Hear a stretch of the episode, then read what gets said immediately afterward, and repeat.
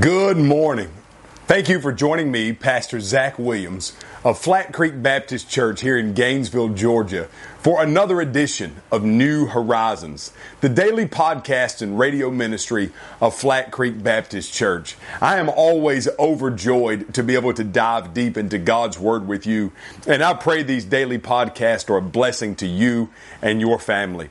If you would like more information about Flat Creek Baptist Church and how we might come alongside of you in your walk with the Lord Jesus Christ, please go to our website, flatcreekchurch.net, and you can find all the information you need to know about us there.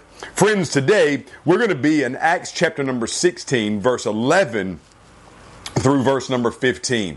And we're going to see Paul and his ministry partners now go into the region of Macedonia.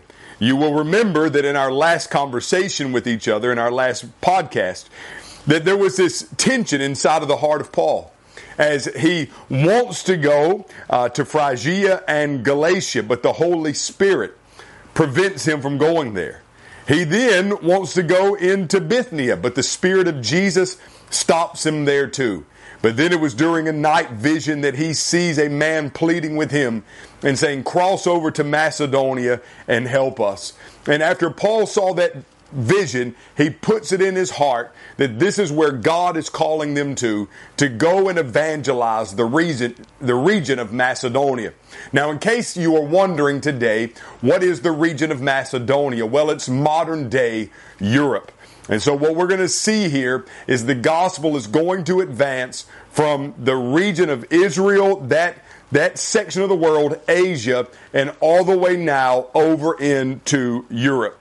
So the Bible says here, then setting sail from Troas. So we see how Paul gets from one location to the other. It's by boat. Setting sail from Troas we ran a straight course to Samothrace. Now, understand there what you just read. You notice there's a, a shift in wording. A pronoun is used there, and it's the pronoun we. He says, we ran a straight course. So that lets us know now that the narrator of the book of Acts, the one who has written all these things for us to read, is now traveling with the apostle Paul. So everything we see from chapter 20 through 28 is now eyewitness account. So who is the we?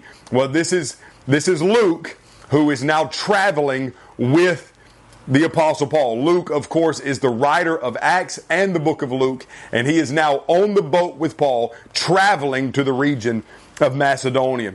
The Bible says the next day we came to Neapolis, and from there to Philippi. Now, you might recognize the name Philippi. Philippi, of course, uh, is later mentioned in a letter by the Apostle Paul when he writes a letter to the church of the Philippians, that is the city of Philippi.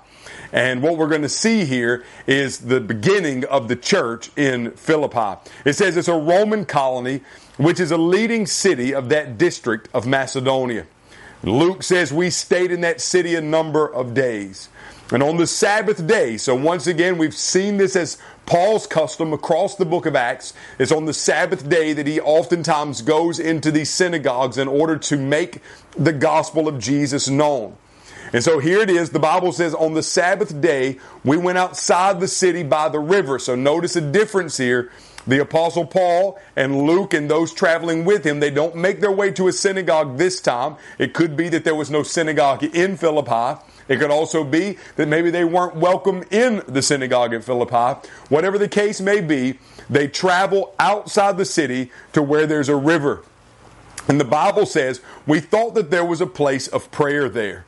And we sat down and we spoke to the women gathered there. So they get to this place and people are gathered together. It's possible that there were other people gathered there for prayer. It's also possible that Paul and his traveling ministry uh, team could have just designated a spot on that river and said, you know what, on Saturday morning, we're going to go down there, we're going to pray in that area, we're going to pray over the city of Philippi, and maybe when they came, people were already there. Uh, it could have just been a communal spot where people came to pray. The Bible doesn't tell us, but it does tell us in verse 14 that there was a woman named Lydia there.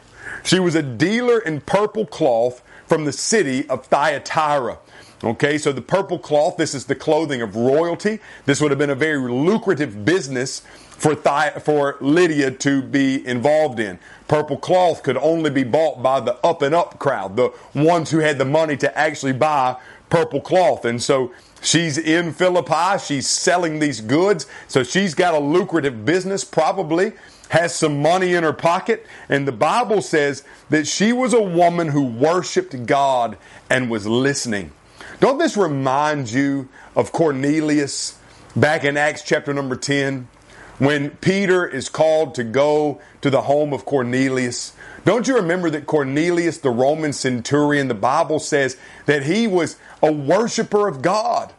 Although he wasn't a worshiper of the Lord Jesus Christ. He had a he had a knowledge of the God of the universe. He had a knowledge of the God who created the sun, the moon, the stars. He had a knowledge of the God who spoke it all into existence and he was hungry to know him, but he needed somebody to come along and tell him the, the way to know the Father is to is by the Son.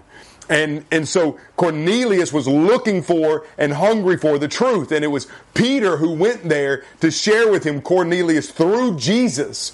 You can be reconciled to the Father, and we know that Cornelius believed. Well, Lydia kind of reminds us of Cornelius and that she's a worshiper of God. She has a, a, a unique knowledge that there is a creator, there is a God who who put it all into motion. There's a God who created her. There's a God who's responsible for her life. But she doesn't know him intimately in the way that she can know him through the Lord Jesus Christ. And so the Bible says that she was listening to what the apostle Paul and his ministry team that they were saying and the Bible says that the Lord opened her heart to pay attention to what was spoken by Paul. And so Lydia comes down to the riverside. She's hungry. You know, she comes down there. She's got all this money. She's got all this stuff. She's she she's got everything the world could offer her. But there was a hunger. There was a hole down deep in her heart, a void that was longing to be filled. She went down to the riverside, maybe like she did every Sabbath day. Maybe she was gathering together with other people there. Maybe they were talking about intellectual and religious things. And then here comes this man named Paul, and he begins to speak and teach the message of the gospel. And as he begins to speak and teach the message of the gospel, the Bible says the Lord opened Lydia's heart to hear what Paul had to say. And the Bible says that after she heard it, that her and her whole household were baptized. Don't you love that? Lydia heard the message of the gospel and she comes to saving faith in the Lord Jesus Christ. And, friends, I love this because actually she is the first person to be converted on the continent of Europe is Lydia. And, so her heart is forever changed by the gospel of Jesus. And so we talked about it yesterday how the Spirit of God leads us and sometimes stops us from going to different places. But friends, if we follow His calling, He will lead us to people who need Him the most. Lydia, when she came down to the riverside that day, had no idea she was going to run into the Apostle Paul. Paul, when he got up that day with Luke and the others and went down to that riverside, they had no idea they were going to come in contact with Lydia. But by the end of the day, Lydia had given her heart and life to Christ and she was changed. And I love what the Bible says next.